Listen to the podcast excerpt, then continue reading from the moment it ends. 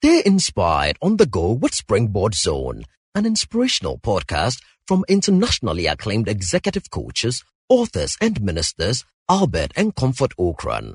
You will be inspired and challenged with strategies to consistently reach for new heights. And now, today's message by Reverend Albert Ocran. Bitten but not poisoned.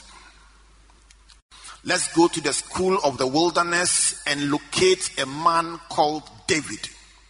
David. Like many of us, David must have often complained and wondered why, in a family that was blessed, he was consigned to a lonely place in the wilderness or in the desert looking after sheep. Friends, God had to hide David in the desert for a specific preparation that needed time alone. It was in the desert that he cultivated the three critical skills that will project him to his ultimate glory. David learned to shepherd, he learned to worship, and he learned to fight. His skills as a shepherd became useful much later because it prepared him to watch over God's people as a shepherd and as a king.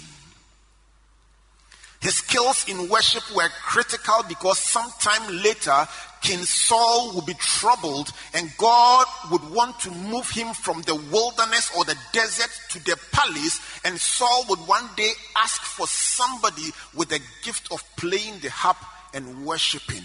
God was preparing him for that interview. His skills in worship transported him from the wilderness into Saul's palace.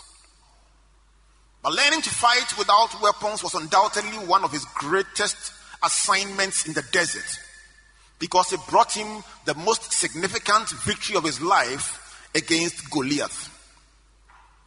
I can imagine that when David saw Goliath, he would have said in his head, You remind me of a lion. Very big, very intimidating, very strong. The last time I faced your kind, I fought with my bare hands and I prevailed. Between then and now, God has been good. He has added a sling and a stone. That is too much. Hallelujah. He said, You look like a lion. And the last time I fought a lion with my bare hands, I prevailed. Today, additionally, I have a sling and I have a stone. Friends, David was not a novice, he was an expert.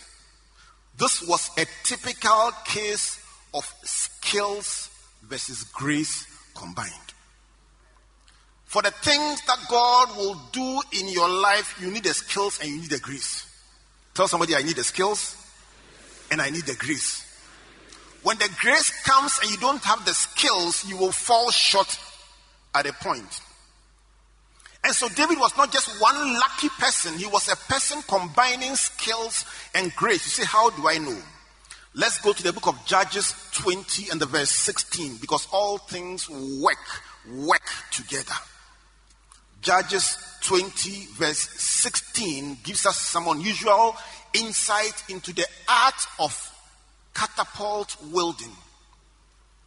It describes the men of Benjamin as they lined up for war and describe the various specialists that they had. But in verse 16, Bible says, among all those people were 700 select, select men who were left-handed. And each one could sling a stone at a hair's breadth and not miss. Years of isolation and years of loneliness had prepared David to the point where he had mastered an impossible skill. Bible scholars contend that these men of Benjamin could fly a stone from 200 meters and hit their target. And to especially help us understand the accuracy of their skill, Bible says they could sling a stone and hit the hair of a human being with accuracy from 200 meters.